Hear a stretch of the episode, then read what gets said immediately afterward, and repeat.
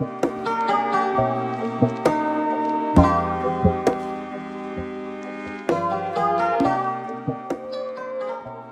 back to the Debate Without Debate podcast. If you're not familiar with our channel here, my brother Joey Bykov and I, Asher Bykov, hope to bring conversations back into our daily lives. We've both noticed that people don't really speak to each other anymore if they're on opposing sides of issues, so our goal is to capture those types of conversations and present them to you all, hopefully inspiring you to go out and do exactly the same thing we're doing talk to one another. This week we have a bit of a different episode for you all. We would like to present a new series on the channel which we call the Pod Doc. In this series, we will feature some shorter content in an audio documentary format. We first got this idea when we heard about the first annual NPR Student Podcast Challenge, which we actually ended up submitting this episode to. We hope you enjoy this new form of content, and we would really love to know what you think of the episode or any future ideas for our conversations. So feel free to personal message us on any of our socials, which are always in the description down below. While you're at it, come join the movement to sit down and talk again and give our pages a follow. But without further ado, let's jump into Pod Doc number one the modern connection paradox. Connection. Connection. Connection. Lydia. 연결. Connection. Соединение. Connection. Síntese. Liane. Conexão. Alita Salat. Connection. Take a second and think. What does it truly mean to be connected? Do you feel connected to the people around you? In this episode, we talked with a few of our friends, specifically Brandon, Brooke, and Amon, about these very same questions. The word connection is used frequently when talking to a friend, when talking to your family members, when talking to even your dog. Yet the interesting thing about connection is it's extremely vague. Each person has their own unique twist on the word. That's why we asked three of our friends what it truly means to be connected. Connected has to do with um, a community coming together for a specific purpose. So that purpose doesn't have to be uh, generic, uh, broad, or anything like that. But I think that one type of idea that we're all made motivated to um, pursue and kind of like talk about, discuss with each other, grow um, with each other is what uh, makes up a community. Personally, I feel like to have a connection with someone means you could like relate to them on multiple levels, but also have be able to like disagree with them and be able to speak with them openly without feeling like a repercussion of like they'll be judging you or anything.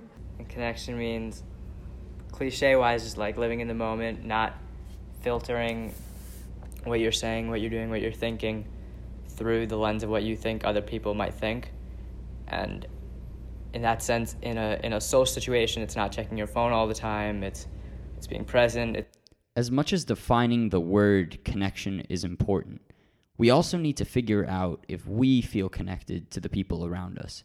So that's why we made sure when we asked our three guests, Brandon, Brooke, and Amon, about their thoughts on connection, we also made sure to ask them if they feel connected to their community. I would say I do feel connected uh, in different parts of my life. So I think um, one big part of my life is debate, and I think that I'm definitely connected with those members in the community trying to talk about um, different political um, aspects of topics that we discuss, or like critical literature in terms of philosophy. I think all this uh, discussion creates uh, sparks of connections that definitely hold true for my personal life. Honestly, yeah, not a lot in this school because of just how separated everyone is. Like I've like within my friend group, I have like close friends who I can openly speak to about certain things and I feel comfortable around them, but not necessarily openly like in a classroom due to like just people's opinions and they're very judgmental. yeah, I think so. I think I've made a point not to use my phone in school. I think I've made like a, a conscious effort to like meditate and everything to help myself untangle like the the process your mind goes through every time you meet someone. Everything like you get caught in a loop and stuff like that. So I think I've done a good job of trying to untangle that. And obviously, not perfect. No one is, but I think I'm. I do. I would say I feel pretty connected to everyone. Many growing adults find social connection through communities. These communities could be anything from school, extracurriculars, or even volunteer groups. Others, like Amon, use self development as a mechanism to find personal connection within the self. But here's what throws a wrench in the whole system. We're the first generation to grow up with technology at our fingertips from birth. Yes, there have been studies that have looked at the very short term impacts of technology on our lives, but there's no conclusive evidence yet on the long term impacts that it has on our connection with others. So that's why we wanted to determine what do teens actually think the impact of technology is on their connection with others. I feel like it can be helpful and also very damaging because people will say certain things because they're behind a screen and they're able to just get away with saying whatever they want. Whereas like in person, like you see facial expressions and it's easier to like have a better connection with them than through a screen necessarily.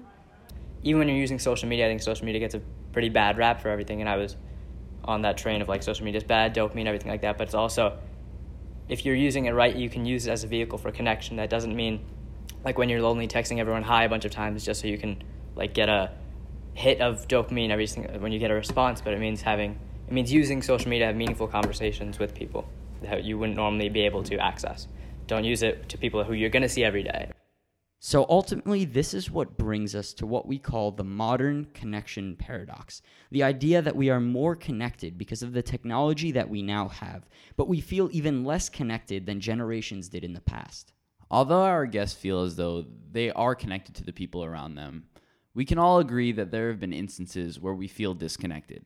For me personally, sometimes on the weekends when I'm looking on social media, I see all my friends having fun, having a good time, hanging out with each other while I'm sitting at home doing my homework. It makes me feel excluded, not included. And what adds to that is this constant sense of comparison. Me comparing my life to other people's lives, making me feel as though I'm inferior to the rest of society.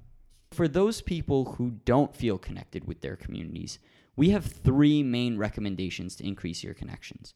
The first is bring your conversations into real life. Take them off the phone, take them off the computer when you can, so you can have a face to face conversation instead of text, instead of email.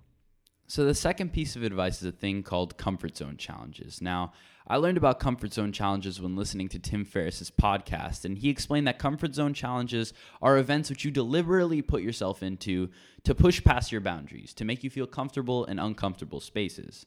Now, in the era which we live in, we are extremely tech centric, and many teenagers, even adults, feel uncomfortable with face to face interaction and feel more comfortable chatting through social media or online. So, deliberately talking to someone that you don't know or greeting someone at the door can help you broaden your perspective and make you feel more comfortable in face to face interaction. Our third and final recommendation is remember that technology is just a tool for connection. So, with technology, use it to spread positivity, not hate. Don't overconsume technology and social media, but instead use it as a mechanism to progress. We hope you enjoyed this episode of the Debate Without Debate podcast. We really enjoyed engaging in this NPR Student Podcast Challenge and pushing our content in a whole new direction. As always, this is Joey Bykov and Asher Bykov from the Debate Without Debate podcast. Signing off. Peace. Peace.